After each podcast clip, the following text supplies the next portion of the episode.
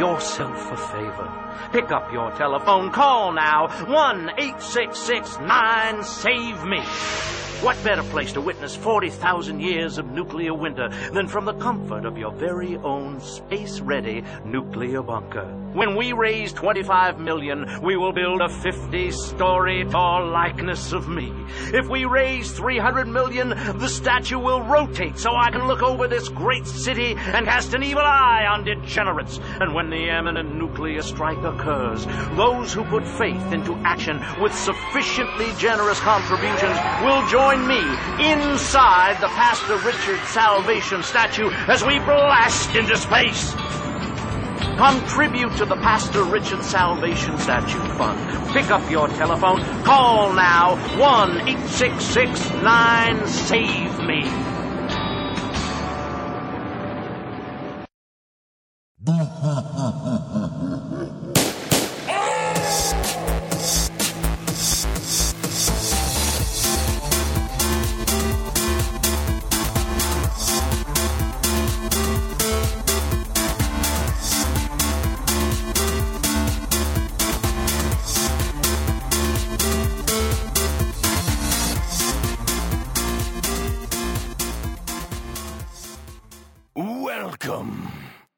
Ja, herzlich willkommen zum Play Together Podcast, der dritten Episode. Diesmal wieder mit äh, mir, ich bin Timo und du bist? Carsten, hallo. Richtig, hi. Ja, unsere Folge diesmal ist wieder ähnlich aufgebaut wie sonst. Wir berichten erstmal so, was wir so gespielt haben in unserer knappen Zeit, die wir so übrig haben. Dann werden wir, wie angekündigt, äh, das beste Spiel aller Zeiten hoho, für diese Folge GTA Vice City betrachten. Ähm, euch noch berichten, was wir denn in der nächsten Folge spielen werden. Und unser Special wird sich heute um Indie Game The Movie drehen, richtig? Genau. Okay, was haben wir in letzter Zeit so gespielt? Ich fange einfach mal an, falls du einverstanden bist. Bin ich. Bist du? Ähm, Assassin's Creed Revelations habe ich mir angeschaut. Habe ich nur schon eine Weile im Schrank stehen gehabt. Und ähm, ja, worum geht's? Es ist der dritte Teil der Assassin's Creed-Reihe um Ezio, das ja mit Assassin's Creed 2 begann. Mhm. Dann äh, in Rom weitergespielt hat mit Brotherhood, worüber ich dann auch in der ersten Folge von unserem Podcast berichtet habe. Und dies ist eben der dritte Teil, der halt die Saga um Ezio abschließt. Äh, ja, damit es dann auch im Assassin's Creed 3 dann mit dem nächsten Helden weitergehen kann. Ich weiß gar nicht, wer das da ist. Ähm, der dritte Teil jetzt, also Assassin's Creed Revelations, spielt in Konstantinopel. Und mh, ja, man wandert mit Ezio so ein bisschen auf den Spuren von Altair. Altair hat man ja im Assassin's Creed 1 gespielt. Ähm, ich kann definitiv empfehlen, Revelations nicht anzufassen, wenn man Teil 2 und Brotherhood noch nicht kennt, weil die wirklich sehr stark aufeinander aufbauen. Und ich habe auch selten ein Spiel dieser Größe gesehen, äh, in das man so direkt hineingeworfen wird, ohne großes Tutorial. Es geht auch ziemlich direkt los, ziemlich schwer sogar.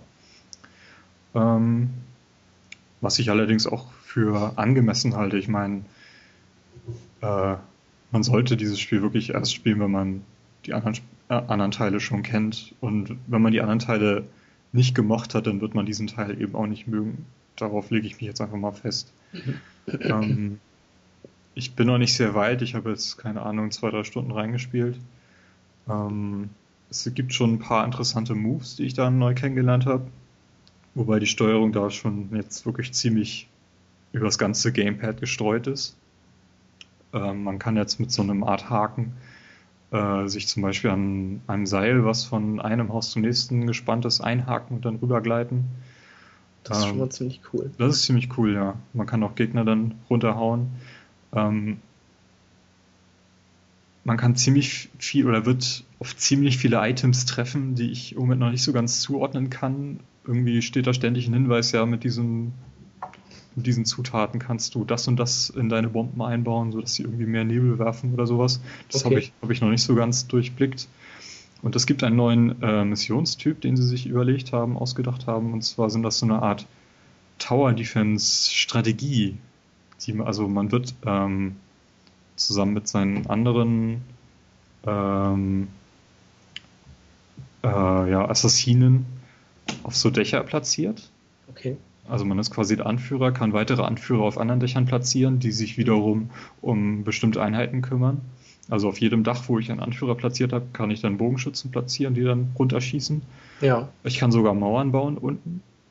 Also ich habe in diesem Fall keine direkte Steuerung, äh, Dienung über meine Figur, sondern kann halt nur Sachen bauen und Mhm. Mauern reparieren und so und muss halt verhindern, dass sie irgendwie durchbrechen. Das fand ich irgendwie ziemlich unangebracht in diesem, dieser Art von Spiel, wo ich doch eine ziemlich direkte Steuerung für Ezio erwarte. Also du findest also, dass das dann nicht unbedingt in Ja, das ist, Spiel reinpasst. ist schon ein bisschen zu viel, das Gute. Ich glaube, das wird auch in Teil 3 nicht mehr auftauchen. Okay. Ähm, ja, was sonst? Ich hoffe, ich spoilere jetzt nicht zu viel, aber das Spiel hat so ein bisschen was von Portal abgeschaut. Okay. Äh, nicht was, was diese Portale betrifft, sondern eher so den, den Stil. Äh, ich will auch gar nicht zu viel verraten, aber das, was äh, in diesem Spiel mit Desmond, also dem, dem alter Ego in, einer, in unserer Realität quasi, also ich glaube, jeder weiß, dass äh, Desmond ähm, der Kerl ist, der durch den Animus in Ezio hineinschlüpft. Aber man darf diesmal ziemlich viel mit, mit Desmond unternehmen. Und ja, ist recht interessant, was, was, was einen dort erwartet. Man ist quasi im, im Animus gefangen, so viel möchte ich verraten. Ja, ich werde das auf jeden Fall mir noch weiter anschauen. Ähm, was hast du denn gespielt, Carsten? Ja, ich habe äh, gar nicht so viel Zeit zum Spielen gehabt in letzter Zeit. Ich habe mal in Dark Souls reingeguckt. Mhm. Ähm, kann zur Story noch nicht so viel sagen. Ich weiß nur, also man spielt einen Untoten und beginnt in einem in einer Art Verlies die Story. Ähm, das Spiel ist, wie man ja irgendwie schon weiß, ziemlich schwer. Was damit anfängt, dass man, also man, man fängt an und hat eigentlich als Waffe nur ein abgebrochenes Schwert. Die ersten drei Gegner sind dann ja quasi menschliche oder untote Hüllen, die man einfach mit zwei Schlägen niederstrecken kann. Und als, als viertes kommt dann schon ein riesiger Asyldämon, der einen einfach mal mit einem Schlag oder zwei Schlägen ähm, töten kann, was schon mal an den, auf den Schwierigkeitsgrad dann äh, ganz gut hinweist. Ähm, das Spiel ist ähnlich wie ähm, Dragon's Dogma, so ein, so ein Fantasy-Mittelalter-Spiel mit ähm, einer, ich denke, glaube äh, relativ offenen Welt. Ja. Ähm, und ähm, ja, was kann man da jetzt noch so großartig zu sagen? Ich habe es bisher, glaube ich, zwei Stunden auch erst circa gespielt. Und also von der Story weiß ich momentan leider auch noch nicht so viel oder beziehungsweise eigentlich eher gar nichts. Ähm, deshalb kann ich da momentan noch gar nicht so großartig was zu sagen. Es macht auf jeden Fall viel Spaß, das zu spielen. Auch auf, aufgrund diesem, dieses Schwierigkeitsgrades, da man immer wieder quasi bestrebt ist, ähm, weiterzukommen. Ähm, auf jeden Fall mal so ein Blick wert. Ja, wie war das denn? Also der erste Teil war Demon's Souls. Genau, der Demon's Souls damals nur für die PlayStation 3 erschienen. Gibt es immer noch nur für die PS3, oder? Oder Genau. gibt es das schon für den PC? Ähm, das weiß ich gar nicht genau. Aber also ich meine, das gibt es nur für die PlayStation 3. Ich kann das dann mal gleich kurz googeln. Ähm, ja, Dark Souls ist dann der Nachfolger, der auch für die Xbox erschienen ist. Genau. Und ja, also mehr weiß ich eigentlich auch nicht, nur dass ich viele Leute fluchen gehabt hören, weil das dann doch so ziemlich das Schwerste ist, was man derzeit so kriegen kann. Ja, das ist also echt schon ziemlich heftig. Und ich sehe gerade, also es gibt's, äh, Demon's Souls gibt es nur für die PlayStation 3 und Dark Souls gibt es für Xbox, PlayStation 3 und bald auch für PC. Steam dann wahrscheinlich. Mhm. Hm. Ja, ich habe äh, mir noch zwei iPhone-Spiele rausgesucht, und zwar Mhm. einmal Tiny Wings 2. Das Spiel ist eigentlich kein eigen, eigenes Spiel, weil es einfach nur als Update für den ersten Teil erschienen ist. Also wer das für 79 Cent gekauft hat, kann das jetzt einfach Update laden. Da habt ihr auch die, dieses Tiny Wings 2. Mhm. Äh, Unterschied ist, äh, es gibt nicht einfach nur diesen Sonneaufgang, Sonneuntergang-Modus, wo man halt so lange spielen kann, bis die Sonne untergeht. Je besser man springt, desto länger ist irgendwie der Tag. Mhm. Ähm, man kann jetzt quasi mit den Kindern dieses Vogels auch so eine Art Wettrennen machen. Ja. Und ist auf jeden Fall sehr, sehr empfehlenswert. Ist von äh, Andreas Illiger entwickelt worden, der hier bei uns übrigens um die Ecke wohnt. Und er hat es jetzt auch ähm, als HD-Version fürs iPad gebracht. Also genau. wer irgendwie das mal in groß spielen möchte, kann sich das da auch für 2,40 Euro runterladen. Ähm, es gibt iCloud Sync, das heißt, die Spielstände werden auch gesynkt, was praktisch ist. Und das ist eins der Spiele, was auf jeden Fall auf jedes iPhone gehört. Ganz klar. Und, ähm, wenn ich das richtig gesehen habe, gibt es jetzt auch einen Multiplayer-Modus. Also zum, zum äh, Synchronspielen an einem Gerät. Ja, das äh, ist halt durch diesen neuen Modus da. Mhm. Habe ich allerdings noch nicht ausprobiert. Ich auch noch nicht. Auf so einem iPhone ist das natürlich etwas schwierig. Ja, klar, ja. ich glaube, ich glaube, da geht's, geht's da gar nicht. Das weiß ich gar nicht genau. Ähm, auf jeden Fall anschauen sollte man sich diesen Trailer, den Andreas zu diesem Spiel gemacht hat. Den werden wir auch nochmal in unseren Show Shownotes verlinken. Mhm. Der ist nämlich wirklich extrem putzig. also wirklich ganz großartig. Mhm. Ja, und das zweite Spiel ähm, ist vorgestern, glaube ich, oder vor drei Tagen erschienen. Ähm, Field Runners 2 ähm, ist ein Tower Defense Spiel. Der Nachfolger von Field Runners 1 kostet, glaube ich, auch 79 Cent oder 1,60, weiß ich jetzt gar nicht. Und ist erfrischend anders. Also man sieht jetzt, ähm, so wie die Laufwege sind, falls man sich eine Maze angelegt hat, falls man es kann. Ähm, es gibt so eine so eine Art Endlosmodus, wo halt unendlich viele Gegner gleichzeitig so ankommen und man halt so weit kommen kann, wie es geht. Grafik ist ziemlich, ziemlich nett. Ich habe es auf dem iPhone 4 gespielt, da sind die Ladezeiten leider ziemlich, ziemlich groß geworden. Mhm. Aber sonst auf jeden Fall ebenfalls sehr zu empfehlen, definitiv. Ja, okay. das war's von meiner Seite. Gut, dann mache ich mal weiter mit ähm, The Walking Dead Episode 1. Die habe ich nämlich gespielt auf der Xbox. Mhm. Ähm, The Walking Dead lief ja jetzt auch letztens im Fernsehen. Also es ist quasi das Spiel zur Serie oder zum Buch oder Comic?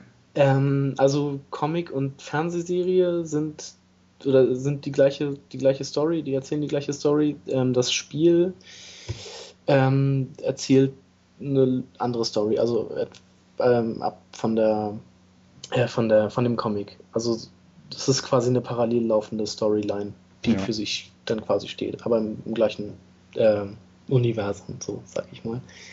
Ähm, es ist ein Spiel von Telltale Games, die ja jetzt auch äh, bekannt geworden sind durch die Sam Max oder Back to the Future Spiele. Ähm, spielt sich, du hattest das glaube ich ganz treffend gesagt, spielt sich ein bisschen wie ähm, wie hieß es? Heavy Rain. Also so, so ein ganz kleines bisschen. Ja, hat mich, so also ich habe zugeguckt, wie du das gespielt hast. Mhm. Und das hat mich so ein bisschen dran erinnert. Also auch von, ja. der, von der Grafik her sogar so ein bisschen. Also so, so in etwa kann man, kann man sich das auch vorstellen. Das ist so ein interaktives ja, Point-and-Click-Adventure. Ja, wobei also, interaktiver als so ein, so meinetwegen Sam Max. Ja, genau. Also man, man ähm, hat dann nicht so starre Bildschirme, auf denen man dann irgendwie nur rumklickt, so da ist das und das, da ist das und das, sondern ähm, es, man, man kann sich halt frei bewegen und ähm, so ein bisschen also die, die Umgebung ein bisschen absuchen. Ja. Und äh, interagieren. Und ab und zu trifft man dann natürlich auch mal auf Zombies, die man dann bekämpfen kann mit, ähm, ich glaube, einem Hammer oder äh, am Anfang auch mit einer Schrotflinte. Ähm, aber an sich, ähm, ja, geht es halt eher um, auch also wie in der Serie, auch irgendwie um dieses, die menschlichen ähm, mit, also Gefährten, die man so mit sich hat und, und deren Probleme und sowas alles. Aber ja. es ist ein sehr schönes, stimmungsvolles Spiel auf jeden Fall. Mhm. Du hattest gesagt Episode 1. Es gibt mittlerweile auch schon die zweite Episode. Genau, es gibt inzwischen die zweite Episode. Die dritte soll, glaube ich, auch im August erscheinen. Es war ja mal geplant, dass, also es gibt insgesamt fünf Episoden, die man auch alle schon sehen kann, wenn man sich die erste runterlädt. Ja, auf der Xbox ist das so gelöst, man kauft sich einfach The Walking Dead vom Marktplatz für mhm. 5 Euro, 400 Punkte. Genau. Und muss die anderen Episoden, sofern sie dann verfügbar sind, ähm, freischalten quasi. Genau, für weitere 400 Punkte. Genau, so wird man am Ende auf 25 Euro kommen. Und ich meine, ich weiß nicht, wie lange ist so die Spielzeit von einer Episode? Ich glaube, ich habe jetzt knapp zwei Stunden gebraucht. Ja. Also ist auf jeden Fall nicht schlecht. Ich, wenn ich mich Mhm. dann an Alan Wake erinnere, das bestand quasi auch aus sechs Episoden, von der jede irgendwie so anderthalb Stunden lang war. Also ist das schon auf jeden Fall ein guter Deal, den man damit macht. Mhm. Und das ist echt schön. Man- Wenn man einem die erste Episode nicht gefällt, dann spielt man halt nicht. Ja, also es ist ähm, nochmal was zur Grafik, das ist so ein, im Comic-Stil halt gehalten. Mhm. Sieht halt aus wie der Comic. Ähm, und es ist, es ist wirklich sehr, sehr atmosphärisch. Also man hat auch ähm, Entscheidungen, also man kann auch Entscheidungen treffen, was weiß ich, helfe ich jetzt dem oder helfe ich jetzt lieber dem. Das wirkt sich dann äh, auf den Verlauf der Story und auf die nächsten Episoden dann auch mit aus. Ja. Das hat man dann auch noch mit drin. Und gibt's auch auf Steam. Genau. Und PS3 denke ich mal auch. Ja. Ja, genau. Okay, und das äh, nächste Spiel haben wir uns Ja. auch zusammen angeschaut. Das haben wir uns auch zusammen angeschaut, genau. Die Demo zu Quantum Conodrum. Ja, äh, komplizierter Titel. ähm, es ist aber beteiligt die eine Entwicklerin oder Produzentin, die auch an Portal 1, richtig? Ja. Äh, und das Spiel erinnert auch so ein bisschen an Portal. Mhm. Genau. Also man hat, äh, man, man ist diesmal nicht in irgendeinem einem äh, Testgelände oder so einer Forschungseinrichtung, sondern in einem ja, alten, nett eingerichteten Haus, wo noch so die, die Holzbalken und sowas aus der Wand gucken. Das fand ich ganz cool. Ähm, und man, man hat natürlich keine Portal Gun mehr, sondern man kann die, den, den Raum um sich verändern, also quasi in, in andere Dimensionen eintauchen mit, mit einem Gerät, das man bei sich hat. Genau, Dann- es ist also auf jeden Fall wieder so ein, so ein Physikspiel. Genau.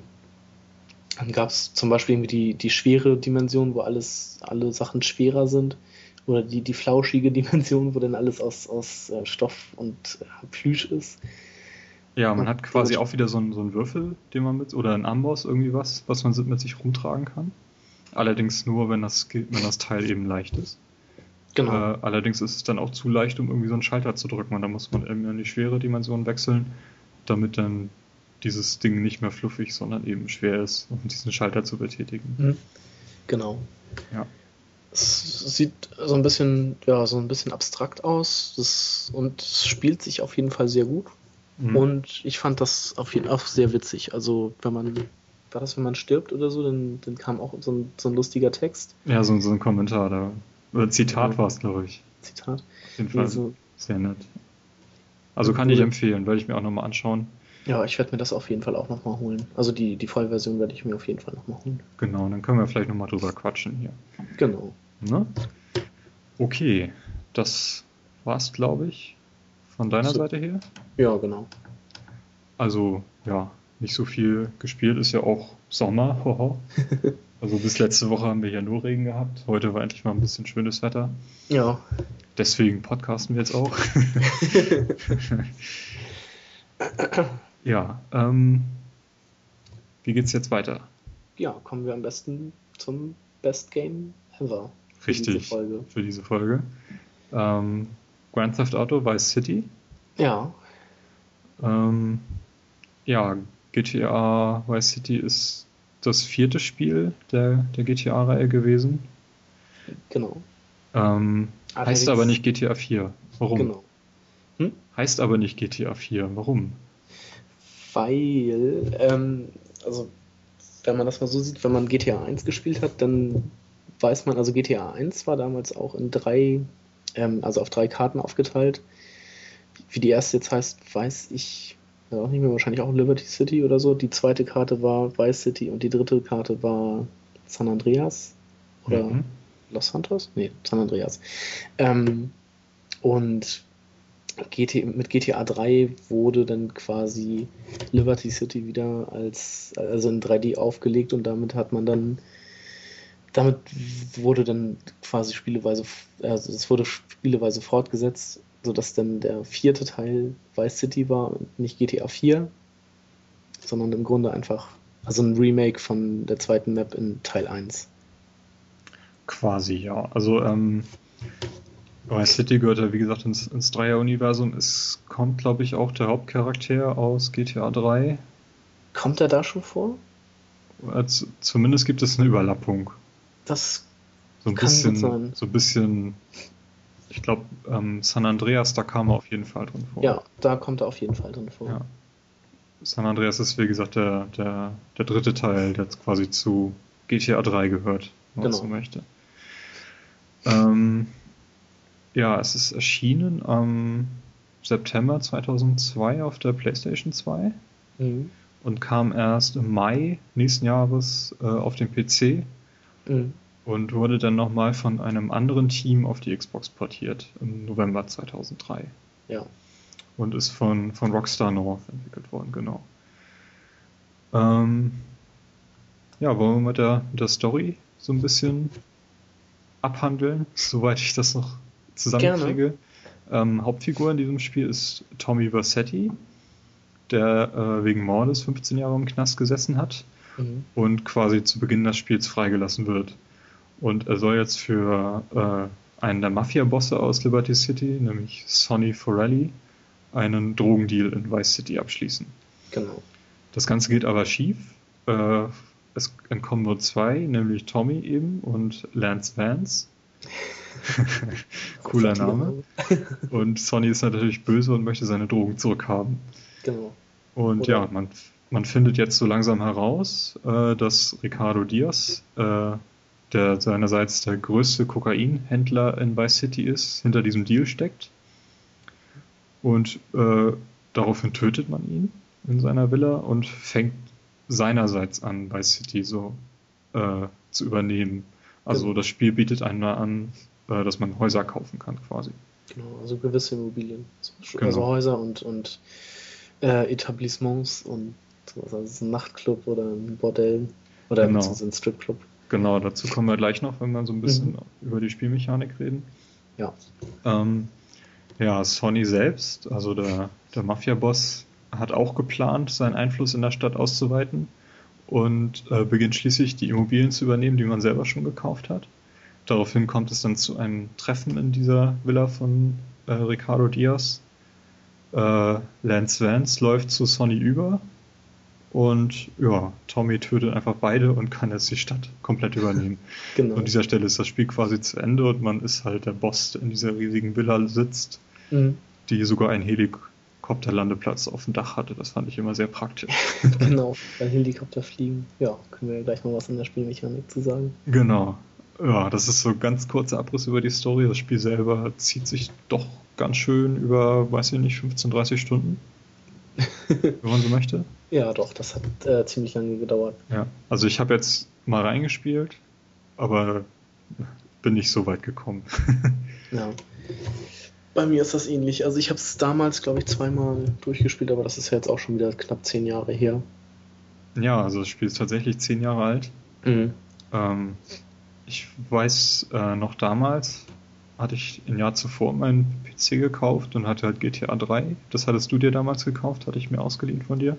Ja, Und irgendwann kam dann Vice City und das muss ich natürlich auch gleich, gleich weiterspielen.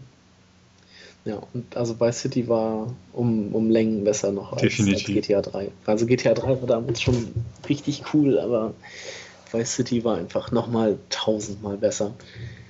Ähm, Ja, woran lag das? Ja, es gab zum einen endlich, also was heißt endlich, es gab Motorräder, die Mhm. sich richtig gut fahren ließen. Also das, das war einfach das Coolste mit dem, ich glaube, wie hieß die PCJ 600 oder so, dieses Rennmotorrad, da durch die Straßen zu heizen. Das war ziemlich cool. Ja, nicht Ähm. nur das, ich meine, man konnte auch Vespa fahren, das passte sehr gut ins Setting. Fand Genau. ich auch sehr cool. Das war quasi auch so das Erste, was man äh, angetroffen hat. Also man, man, wenn man das Spiel startet äh, und diesen Drogendeal da, wenn er geplatzt war, kam man mit dem Anwalt Ken Rosenberg, glaube ich, zu seinem, zu seinem Büro und äh, man sollte erst dann erstmal in ein Hotel fahren und das konnte man direkt mit einer Vespa machen, die da halt geparkt war. Und ja, dann konnte man sich da schon mal auf das, in das, ähm, in die Steuerung dieser zwei Räder, Räder ähm, ja, einfinden. Das war schon ganz cool. Ja. Ähm, GTA 3 war ja damals in drei Inseln aufgeteilt.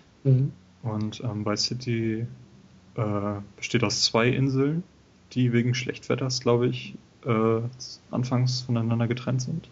Ja, es sind, also im Grunde sind es ja eigentlich auch drei Inseln. Also es ist ja noch diese, es gibt zwei große Inseln und eine kleine, wo dann nachher auch die Villa drauf ist in der Mitte.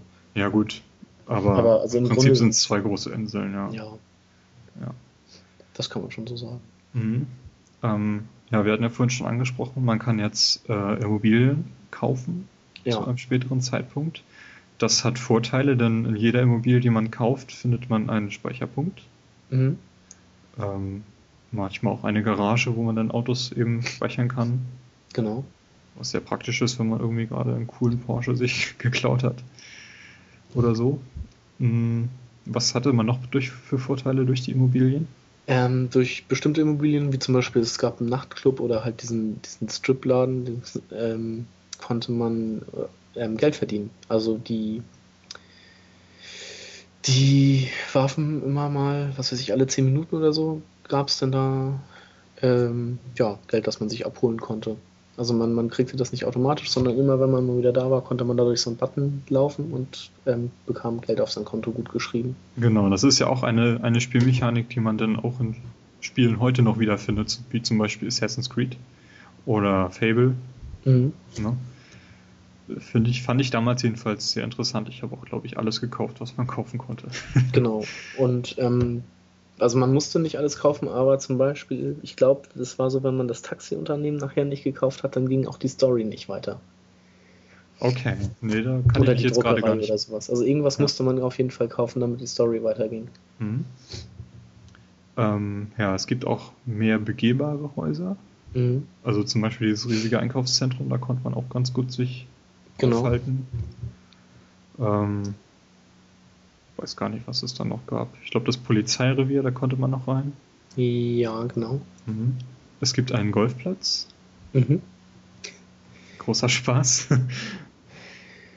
Mit einer richtig ätzenden Mission. ja, richtig. Die war ätzend. Ähm, ja, überhaupt gibt es neue Nebenmissionen. Ich meine, es gab da dieses Stadion auf der zweiten Insel. Sta ah ja, genau. Da konnte man ein äh, Autorennen oder so ein, so ein Monster-Truck-Rennen, glaube ich. Oder so Ja, ein genau. Destruction Derby machen. Das, das fand ich ziemlich cool. mhm. Ähm, ja, und sonst eben wieder Taximissionen, Genau, Polizei. und, ähm, für gewisse ähm, ja, Gebäude, die man sich gekauft hat, wie zum Beispiel auch jetzt nachher dieses, ähm, was gab es da, dieses Filmstudio, konnte Ja. man auch Nebenmissionen machen. Ja, richtig. Da man das ja, genau, da musste man dann irgendwie Flyer verteilen oder sowas halt. Per, per Flugzeug Flyer verteilen. Was ähm, jetzt auch im Grunde etwas äh, überarbeitet wurde im dritten Teil. Also GTA 3 gab es ja auch schon den Dodo, mit Ja. dem man ja absolut überhaupt nicht fliegen konnte. Also das war ja echt ein Krampf. ähm, Der hatte auch keine Flügel, das Ding habe ich nie verstanden. Irgendwie waren da die Flügel abgesägt. ja, auf jeden Fall im, äh, in GTA Vice City gab es ein Wasserflugzeug. Mhm, richtig. Das, das sah aus wie der Dodo, nur halt als Wasserflugzeug. Ähm, ließ sich sehr gut fliegen. Hatte diesmal auch Flügel. Und das damit bin ich sehr viel um die- durch die Gegend geflogen. Das fand Mhm. ich ziemlich cool, ja. Ja, aber was halt noch cooler war, waren die Helikopter. Richtig. Da gab es irgendwie so, so drei Arten, glaube ich. Einmal so ein billig Leicht-Helikopter, dann so, ein- so ein Standard-Nachrichten-Helikopter sozusagen. So ein, Genau, und davon gab es auch eine Polizeiversion, glaube ich. ja, genau. Und ähm, dann gab es noch den Apache-Helikopter, den, den Kampfhubschrauber. Den konnte man sich, glaube ich, auf zwei Arten besorgen. Also einmal, wenn man irgendwie alle 100 Vögel erschossen hat. Waren das Gab's da- Tauben konnte oder man waren das Päckchen? Nee, äh, Päckchen. Wenn, also ich glaube, in, in, in Vice City konnte man nur Päckchen sammeln. Ja, Das- waren das Päckchen, genau. Wenn die man die, glaube ich, alle gesammelt hat, dann ähm, wurde dieser auf irgendeinem Flugplatz freigeschaltet. Mhm. Genau, und sonst ähm, konnte, gab es die Möglichkeit, in die Militärbasis einzubrechen. Genau. Da stand auch einer rum. Was allerdings unglaublich schwer war, weil die Soldaten sofort alle auf einen geschossen haben, wenn man da drin war. Richtig, aber es hat trotzdem sich gelohnt, das Ding mal zu fliegen. Genau, weil man damit, äh, ähnlich wie mit dem Panzer, auch unglaublich viel Schaden anrichten kann. Ähm, problematischer fand ich dieses Modellflugzeug, was man in einer Mission fliegen muss. Ja. Das war nämlich ziemlich bockig. Das ist richtig. Ähm, ja, als ich das jetzt nochmal noch mal reingeschaut hatte in das Spiel, ist mir auch gleich die Musik aufgefallen wieder. Ja. Äh, es lief Michael Jackson. Genau. Na, das war nämlich in GTA 3 nicht der Fall. Dort gab es keine lizenzierte Musik, sondern mhm. nur so, ich weiß gar nicht, wo sie die her haben. Das Einzige, was dort, äh, da waren, glaube ich, irgendwelche Opern auf dem Einsender, mhm. die, man, die man wiedererkannt hat, aber sonst kannte ich da nichts. Und in Vice City sind es von den, wie viele Sender gab es? Acht? Oder? Ich glaube ja. Äh, waren, lief eigentlich auf allen Sendern äh, lizenzierte Musik. Aus den 80ern? Aus den 80ern natürlich, stilecht. Das Spiel spielt in den 80ern. Mhm. Und ähm, ja, die anderen beiden Sender, das waren wieder diese Chat-Sender, die ziemlich coole, coole Sendungen drauf hatten. Ja, die habe ich mir auch gerne angehört. Ich kann mich noch erinnern, ähm, war es 2003? Carsten? 2000 was? 2003? Ne, 2000, doch 2003 kam das auf den PC, richtig. Mhm, genau, gesagt. Ja, genau. Ähm, da habe ich mal in irgendeinem CD-Laden das Paket gesehen zu Vice City. Ja, man auf, konnte sich ja alle Lieder auf, auf CD kaufen. Genau, jeder Sender bekam dann eine eigene CD mhm. und das Ding hat irgendwie 100 100 Euro gekostet. Habe ich dann noch gleich wieder weggelegt. Nee.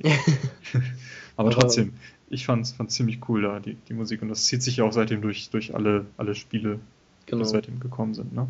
Nee, was ich unglaublich cool fand, also man er kam dann ja gleich äh, nach, der, nach diesem Drogendeal, wie ich schon gesagt, ähm, bei diesem Ken Rosenberg an, konnte sich dann auf die Vespa setzen. Und es lief halt, also es läuft halt immer, wenn man das macht, ähm, Billie Jean von Michael Jackson. Und das ist einfach unglaublich cool. Wenn man dann mit dieser Vespa da durch die Gegend fährt, durch das nächtliche Vice City und dazu dann Billie Jean hört. Vielleicht war es auch der Grund, warum ich das Spiel, äh, das, das Lied gerade wieder in Erinnerung habe, weil ich das ja auch gehört habe, jetzt als ich das gespielt habe. Ja, also das war schon echt cool. Mhm. Ähm, ja, Vice City hat Einfluss von, von anderen Filmen und Serien.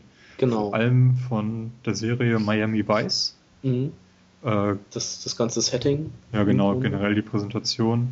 Ähm, Lance Vance wird von ähm, dem Philip Michael Thomas gesprochen, der in der Serie den Ricardo Tubbs spielt, was ich auch ziemlich, ziemlich mhm. cool fand, gar nicht gewusst habe, weil ich die Serie eigentlich gar nicht kenne. Ich kenne nur diesen Film von Michael Mann.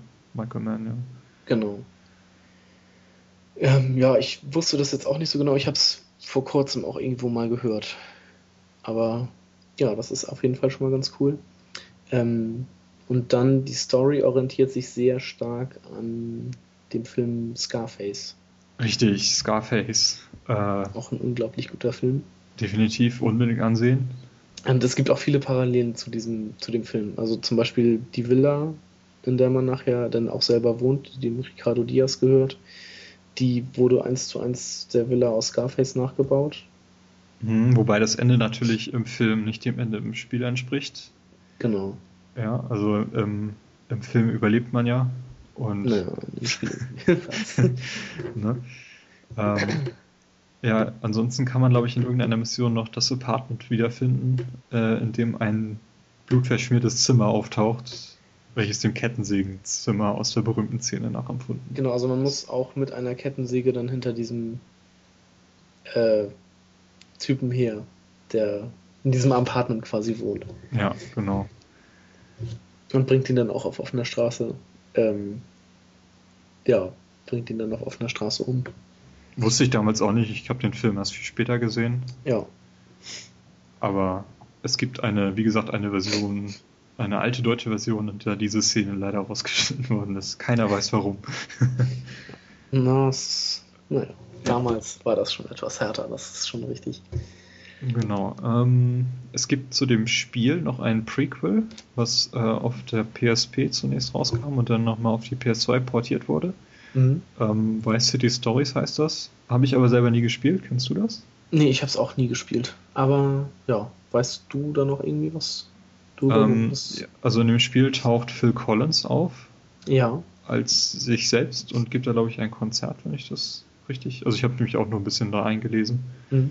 Und ähm, die Hauptfigur in diesem Spiel ist der Bruder von Lance Vance, der genau. allerdings am Anfang in der äh, Szene bei diesem bei diesem Drogendeal ums Leben kommt. Genau, der Ja. wird dann erschossen. Und also man spielt halt quasi mit ihm dann die Vorgeschichte zu Vice City. Beziehungsweise also eine eigenständige Story nochmal, die aber dann halt vor Vice City spielt. Ja, aber das äh, kann ich mir eigentlich gar nicht vorstellen, dass man auf, auf der PSP das Spiel vernünftig spielen kann. Aber weiß nicht. Kriegt man auf jeden Fall günstig nachgeschossen, wenn man möchte. Mhm. Äh, überhaupt Vice City habe ich jetzt vom Mac App Store geladen für 8 Euro. Ich hab's mir mal für billig auf Steam gekauft. Genau, da kostet das glaube ich auch nicht die Welt. Mhm. Ähm, kann man das heute noch spielen? Ich hatte ein bisschen Probleme, wieder reinzukommen. Ich fand's noch ganz okay. Also es ist halt gewöhnungsbedürftig. Die Steuerung ist ein bisschen, ein ganz kleines bisschen gewöhnungsbedürftig und die Grafik natürlich auch, aber ähm, es ist eigentlich noch ganz gut spielbar. Ich weiß nicht, ob es an mir lag oder da deswegen, dass ich äh, das meiste jetzt wirklich mit Gamepad spiele, hatte ich nur ein bisschen Probleme mit der Maus, jetzt die Kamera vernünftig zu bedienen, während der Fahrt zum Beispiel. Ja, doch, da, also da während der Fahrt habe ich das einfach gelassen. Ich weiß auch gar nicht, ob das noch mal noch richtig geht. Also man konnte irgendwie die Maussteuerung anmachen, aber dann hat man ja auch mit der Maus gelenkt, was mich völlig überfordert hat. Ähm, Achso, du hast, man kann das doch komplett mit Tastatur spielen, das wusste ich gar nicht. Nee, also ich habe es mit Maus und Tastatur gespielt, aber wenn man im Auto ist, habe ich habe ich halt nur die Tastatur gehabt. Und ich konnte, ich wusste jetzt auch nicht genau, wie man die Kamera dreht. Also das, da so lange habe ich es auch nicht gespielt, oder dass mich das auch interessiert hätte, dass ich mich da umgucken Ja, du müsste. hattest, hattest ein bisschen Probleme, das Spiel zum Laufen zu kriegen. Ja, auf meinem PC lief's erst und dann lief's auf einmal nicht mehr und auf meinem Laptop lief's, aber mein Laptop ist wiederum zu alt, um dieses, beziehungsweise wird zu schnell heiß, um äh, ein durchlaufendes Spielen äh, garantieren zu können. Okay. Ich fand es auf jeden Fall cool. Das Spiel lief nämlich in, in Full HD bei mir. Ja, Auf meinem 2009er Mac Mini, der eigentlich gar keine Grafikkarte hat. das war eigentlich, fand ich ganz nett. Also wenn Ja. ich mich dann früher erinnere, habe ich das Spiel irgendwie so mit Ach und Krach so halbe, halbe Sichtweite zum Laufen bekommen und das war auch ein ziemlicher Unterschied, den ich jetzt hier erlebt habe. mhm. Wie also man kann es auf jeden Fall nochmal spielen. Das ist Genau, ein bisschen Glück. Du hast da irgendwie so einen Link rausgekramt. Erscheint das ja nochmal auf der PS3 oder im PSN. ja genau. Es gab da so ein Gerücht, dass es ähm, als HD Remake, HD Remake, ja, ne? Ja, ich denke mal, das wird auch nur einfach in höhere Auflösung dann nochmal rausgeworfen. Genau. Euros Aber- verdient, ja. das habe ich letztens auch irgendwo gesehen oder gelesen, dass das ja für die PlayStation 3 nochmal neu in, in HD rauskommen soll. Okay. Nehmen wir, ne? Genau, Kann man machen. kann man machen. Ja, ich, also, ich glaube, von meiner Seite her war es das zu diesem, zu diesem Spiel. Ich habe dazu, glaube ich, auch nicht mehr allzu viel zu sagen. Nein, eigentlich nichts mehr zu sagen. If you've never seen the majesty of a modern dance performance, come see the unbridled passion of In the Future There Will Be Robots. Every night at the Vice City Arts Center. Expressing the future aesthetically through the medium of dance, two men battle for one robot's heart by euphoric and vehement gyrations on stage. I love her! Yes, but what about this? Those aren't regulation moves. I dance my way to express that which cannot be said. I love you both, dance for me. This is the definition of modern dance. Grown men in questionable clothing, flailing around like they're having a seizure. True modernism. The past, the present, and the future. The performance features a futuristic laser show with a dehydrating manatee. In the future, there will be robots. See the performance that has left critics speechless. At the Vice City Arts Center. Ja, was spielen wir nächste Woche? Nächste Woche, nächste Folge. Oh. In der nächsten Folge kümmern wir uns um Halo Combat Evolved. Richtig. Großartig. Ähm, ein definitiv wegweisendes Spiel, ja, welches die Ego-Shooter auf, auf Gamepad oder auf Konsole generell ähm, eigentlich den, den Grundstein geebnet hat. ja, und auch ähm, ein, ein Spiel, was ähm, Wegbereiter für viele andere Spiele oder Spielmechaniken auch war. Ja, das äh, werden wir dann in der nächsten Folge genauer besprechen. Genau. Ähm, wenn ihr mit uns zusammenspielen wollt, das Spiel gibt es äh, auf der Xbox 360 seit letztem Jahr als HD Remake, also richtiges Remake. Die haben die Grafik komplett nochmal neu gebastelt. Ähm, interessanterweise kann man während des Spiels auch in die original alte Grafik-Engine zurückschalten. Das on the echt, fly. echt cooles Feature. Ja, definitiv. Und da sieht man auch, wie krass äh, die Unterschiede dann doch sind, hätte ich auch nicht gedacht. Ähm, ansonsten, wenn man noch die alte Xbox-Version hat, die läuft auch auf der Xbox 360. Mhm. Kann man sich auch noch als äh, ähm, Game, Game on Demand Titel runterladen. Empfehle ich aber nicht. Ich meine, äh, die Anniversary Edition kriegt man jetzt auch schon für knapp 20 Euro nachgeworfen. Ja, Unbedingt zulegen, definitiv. genau. Ähm, ja, ansonsten gibt es noch eine ältere PC-Version, aber ich weiß nicht, ob man die noch zum Laufen bekommt. Auf Windows 7, Windows 8, was auch immer ihr habt. Ja, ich freue mich auf jeden Fall drauf. Definitiv. Auf jeden Fall. Das wird cool. Ja. Gut, dann äh, kommen wir zu unserem heutigen Special. Ja, Und dabei geht es, habe ich ja am Anfang schon erwähnt, um Indie Game The Movie. Genau. Den haben wir uns beide angeguckt. Ja. Äh, kann man kaufen äh, auf Steam oder auf iTunes oder auf der Seite von den Filmemachern selbst. Äh, kostet 10 Dollar. Mhm. Ich habe irgendwie so umgerechnet 8,15 Euro bezahlt. Ähm, kann man auch in Full HD runterladen. Der Film selbst ist Englisch. Ähm, man kann aber wählen, ob man eine deutsche Untertitelspur haben möchte. Mhm. Oder ein Audiokommentar von den Machern von Super Meat Boy. Kann man sich auch runterladen. Und den Film gibt es nur als Download, wenn ich das so richtig gesehen habe, nicht wahr? Ja, wobei es äh, wohl demnächst noch eine Blu-ray-Version davon geben soll. Ah, ja. Eine Special Edition.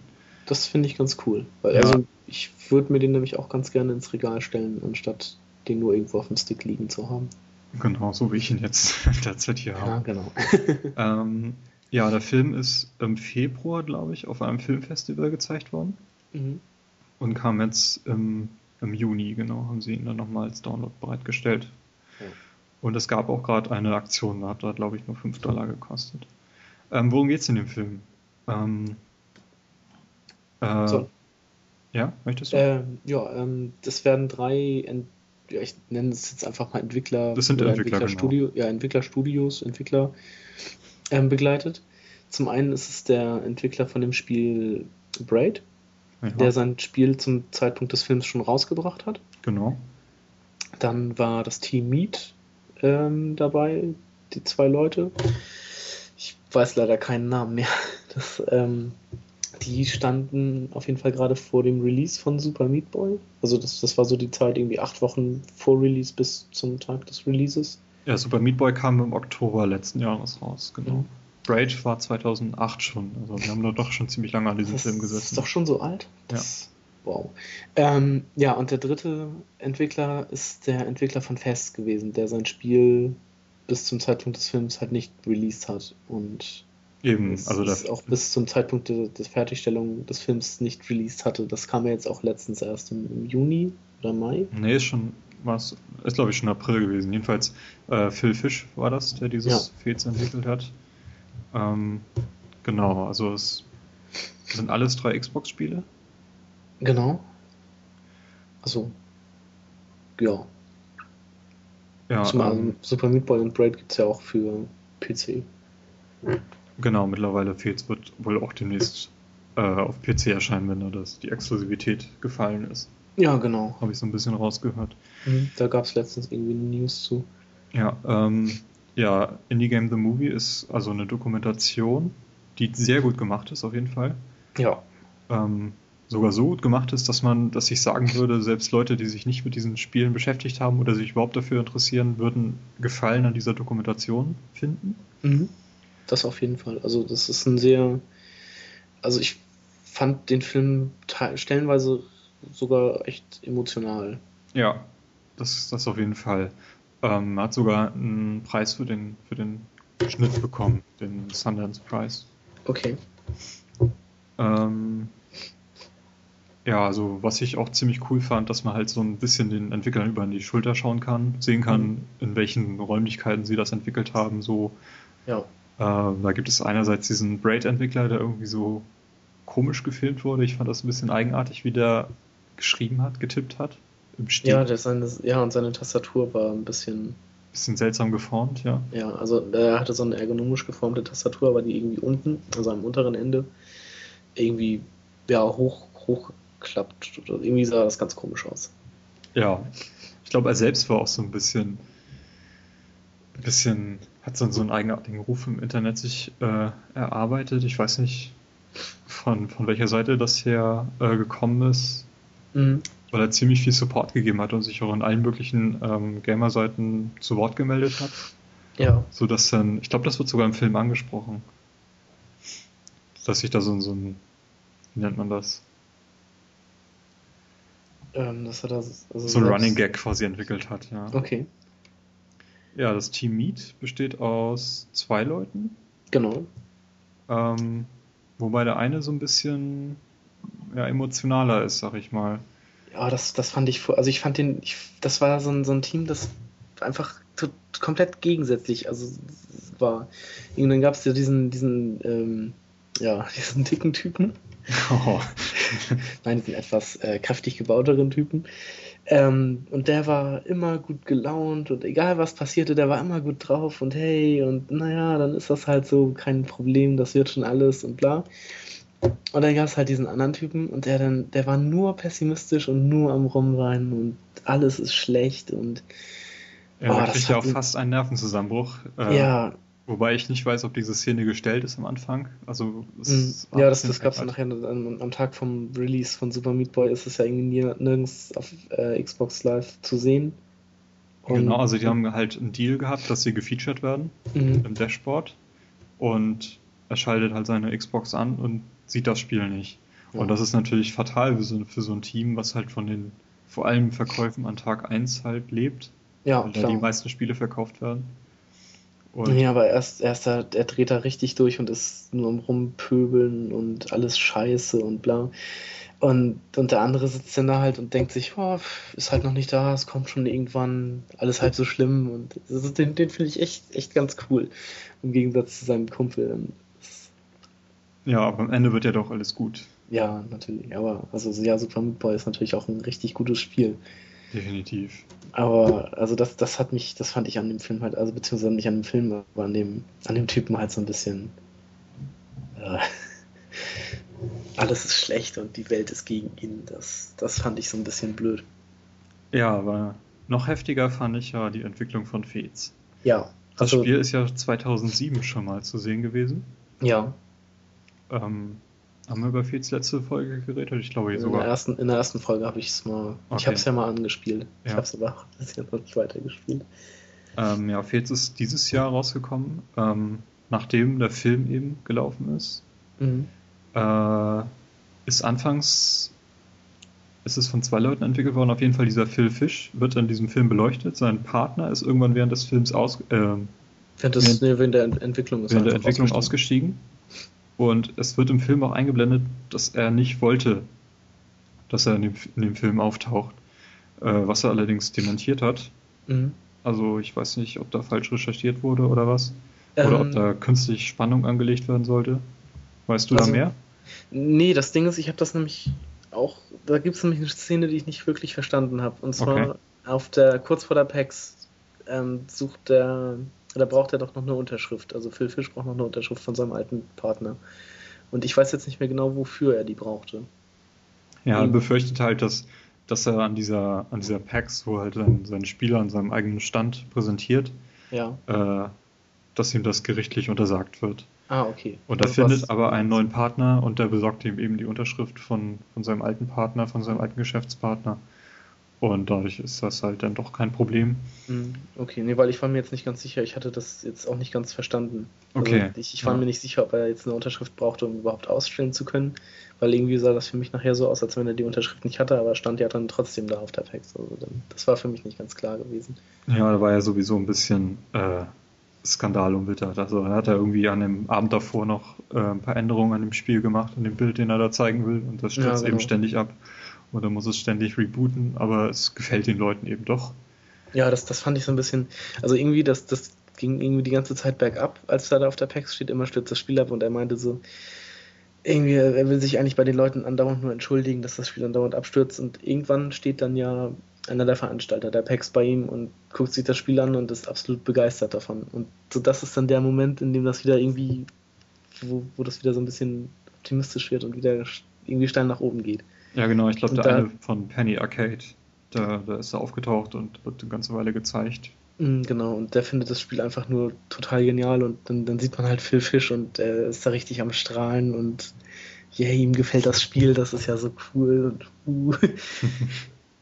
Ja, er hat ja irgendwie auch zu Beginn der Messe einen Trailer hochgeladen von dem Spiel auf YouTube und Mhm. freut sich dann, dass dann auf seinem iPad, da steht ja schon 11.000 Mal auf Facebook verlinkt worden.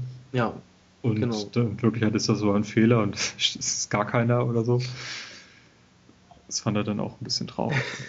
naja, jedenfalls, ähm, Ja, aber da, also ich fand von dem Phil Fish auch irgendwie das, das, das Schicksal, was er irgendwie so hatte, ähm, das, das fand ich, also wie er das in, der, in dem Film erzählt oder in der Doku erzählt, das fand ich auch schon ziemlich.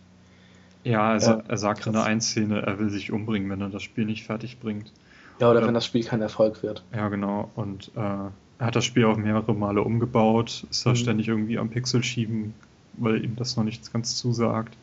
Und man sieht auch seine Entwicklung äh, persönlich. Also ich weiß nicht, wann die ersten Szenen gedreht wurden, Mhm. aber er verändert sich ich auch optisch während des Films ziemlich Ja. stark. Ja. Und irgendwie während der, während der Entwicklung haben sich auch irgendwie seine Eltern geschieden, seine Freundin hat ihn verlassen, Mhm. sein, sein Kumpel ist aus dem Projekt ausgestiegen und ähm, die irgendwie die Leute, die ihn da unterstützen, also die Firmen, die ihn unterstützen, wollen ihm ja auch den Geldhahn zudrehen.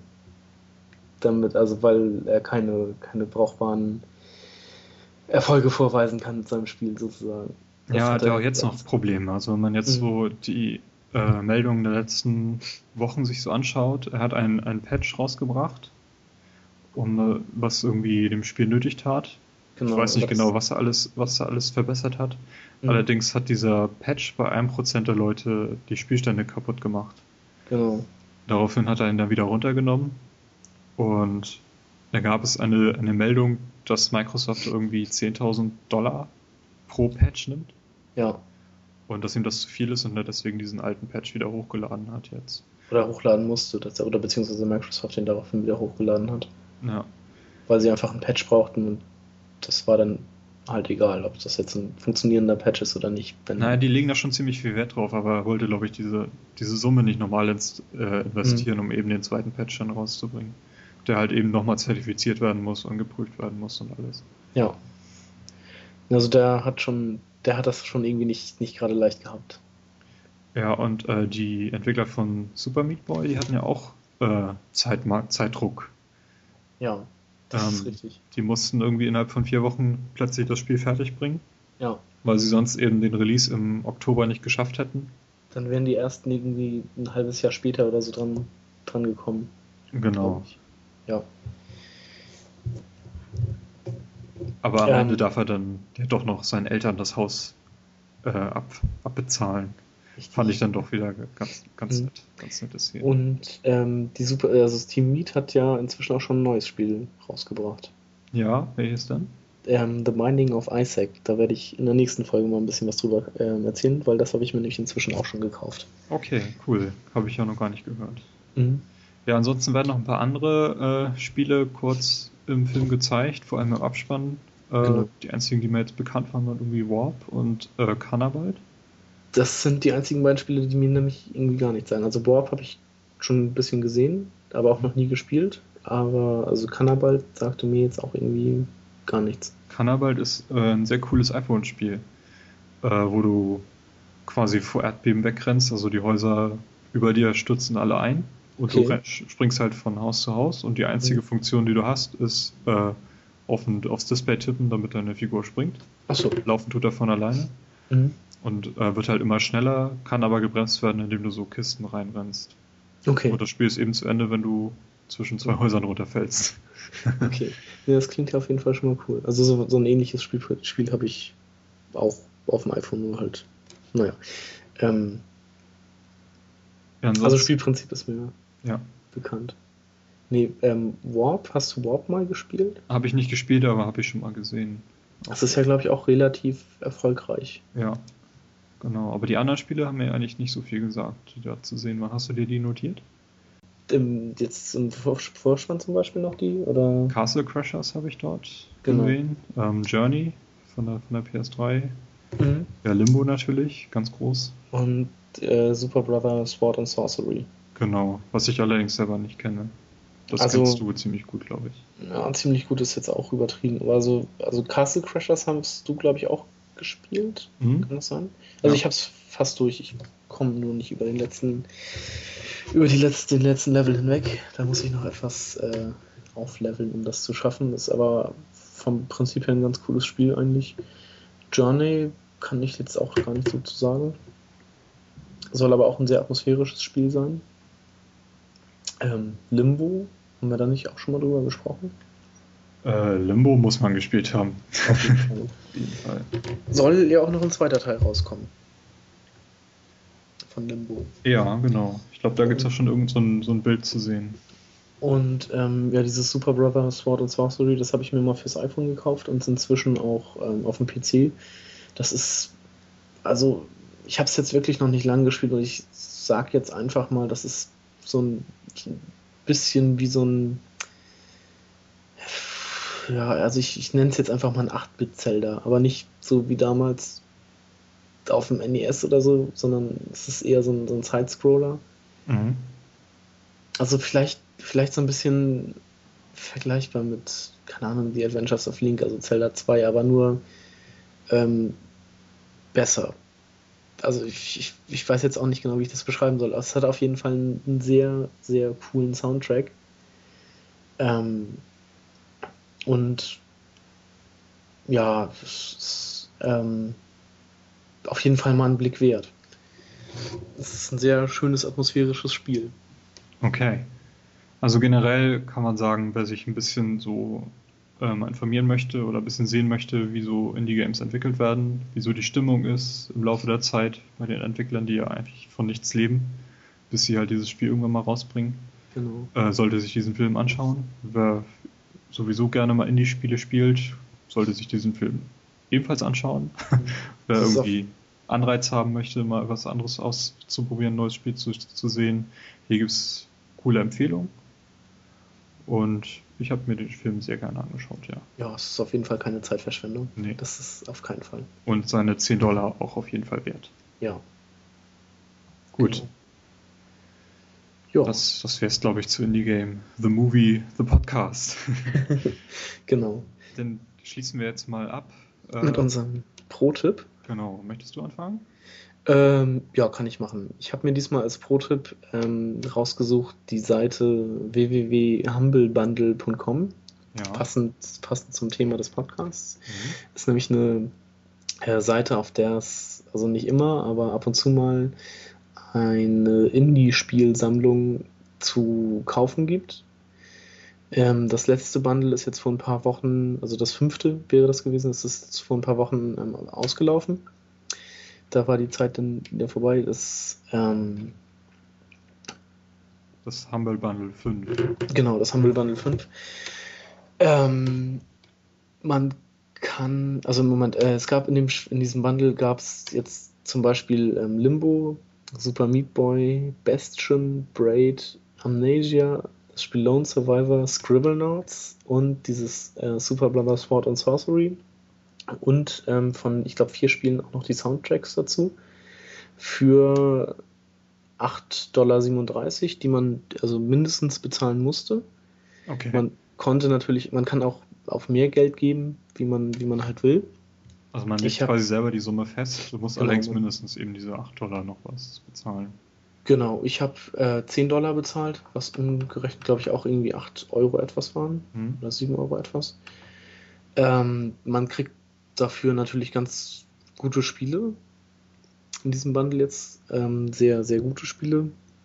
Man kann ähm, den, den Betrag, den man da quasi ausgibt, kann man ähm, aufteilen. Also man kann den, also sagen, so der Entwickler bekommt zum Beispiel den und den Anteil des Geldes oder der Publisher oder ich möchte das Geld einfach nur spenden, der, also den, einem wohltätigen Zweck. Ähm, man kann auch einen Prozentsatz festlegen, den man den Spielen zuschiebt. Also was weiß ich, kann jetzt sagen, ja, Super Meat Boy gefällt mir am besten, dann gebe ich dem halt das, das komplette Geld und die anderen kriegen dann halt von dem Geld keinen Anteil ab, aber man kriegt trotzdem alle Spiele. Ähm, man kann die Spiele dann über Steam downloaden oder ähm, eine, eine Setup-Datei runterladen, wie einem das lieber ist. Und ja, man hat halt auch noch die Soundtracks dazu. Also zu den Spielen, wo es wo es dann halt angeboten wird, was bei diesem ich glaube, es gab jetzt die Soundtracks zu Bastion, Super Brothers, Sword and Sorcery, Psychonauts und äh, was war das andere? Weiß ich jetzt gar nicht mehr genau. Also es gab, glaube ich, vier Soundtracks dazu. Was natürlich auch schon ganz cool ist. Ja, ich sehe hier gerade, ich bin gerade auf der Seite, ähm, wir haben insgesamt für das Humble Bundle 5 äh, knapp über 5 Millionen Dollar eingenommen. Mhm. Ähm, der Durchschnitt liegt bei 8,53 Dollar, was die Leute ausgegeben haben. Ja. Äh, interessant ist auch, äh, Average Windows steht hier bei 7,98 Dollar. Average Mac bei 9,99 Dollar. Und die Linux-User haben im Schnitt am meisten ausgegeben, nämlich 12,50 Dollar. Ah, okay. Wusste ich gar nicht. Ähm, ja, also hier steht, das Projekt ist wie gesagt zu Ende und man kann jetzt seine E-Mail-Adresse eintippen, wenn man für das nächste Humble Ja, Bundle das- 6 dann vermutlich. Genau, dann wird man da benachrichtigt, so, hey, es geht weiter. Ja. Und also wenn man sich die Spiele so anguckt, da sind echt schon namhafte Spiele, echt gute Spiele dabei. Finde ich auf jeden ähm, Fall eine ziemlich coole Aktion. Definitiv. Und, und für den Preis, also ich meine, für 10 Dollar, die ich jetzt ausgegeben habe, ist das auf jeden Fall, also auf jeden Fall ein Schnäppchen. Ja. Nee, finde ich, finde ich eine coole Aktion. Ja, äh, mein Pro-Tipp für diese Folge ist ein Buch. Und zwar äh, Nerd Attack von Christian Stöcker.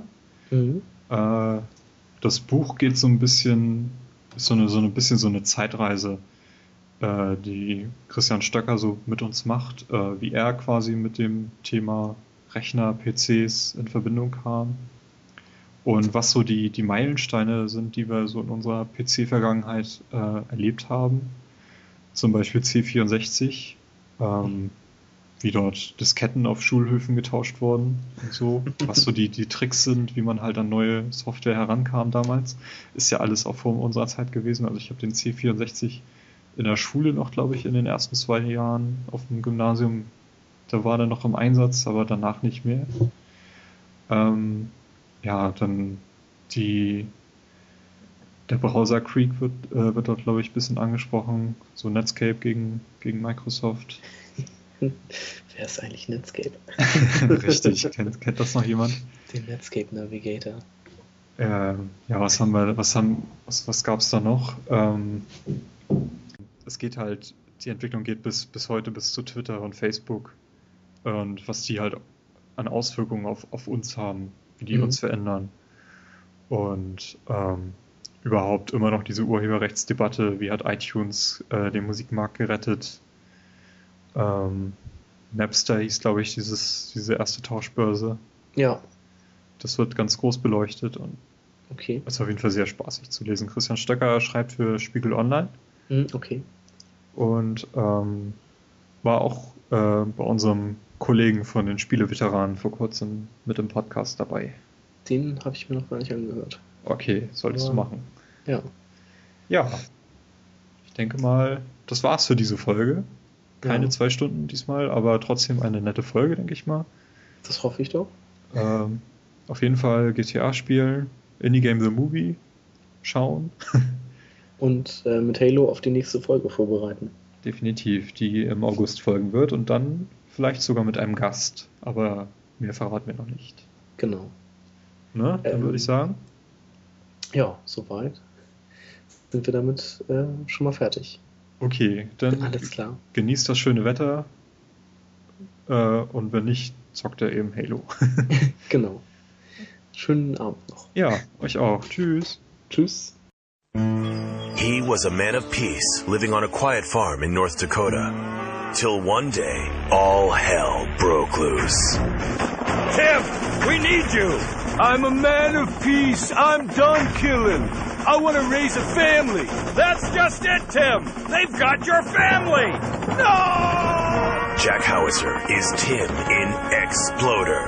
From the heart of America to the jungles of Cambodia, follow one man's quest for peace. Ho Chi Bat, is that you? Tim, I know you come. Just like old days, we kill everybody. Tim, they've got your wife, but I'm not married. You are now to America. He went in to save his country, but found his family and lost a friend. Ho Chi! Tim, don't leave me. You taught me baseball, Tim, and how to laugh. No! He would have been a fine American. I'll cry when I'm done killing. Get yourself a body bag, strap yourself in, start making friends the American way. Exploder. Evacuator Part 2. Rated PG. May include patriotic garbage. Come back anytime. Playtogether ist ein privater Podcast. Ihr könnt uns erreichen unter playtogether-podcast.de oder auf Twitter unter pt-podcast. Carstens Twitter-Account ist @animator mit einer 8 und einer 0. Timo findet ihr unter tinkengill.com oder auf Twitter unter @tinkengill. Über Feedback und Vorschläge würden wir uns sehr freuen und bis dahin wünschen wir weiterhin ein frohes Zocken.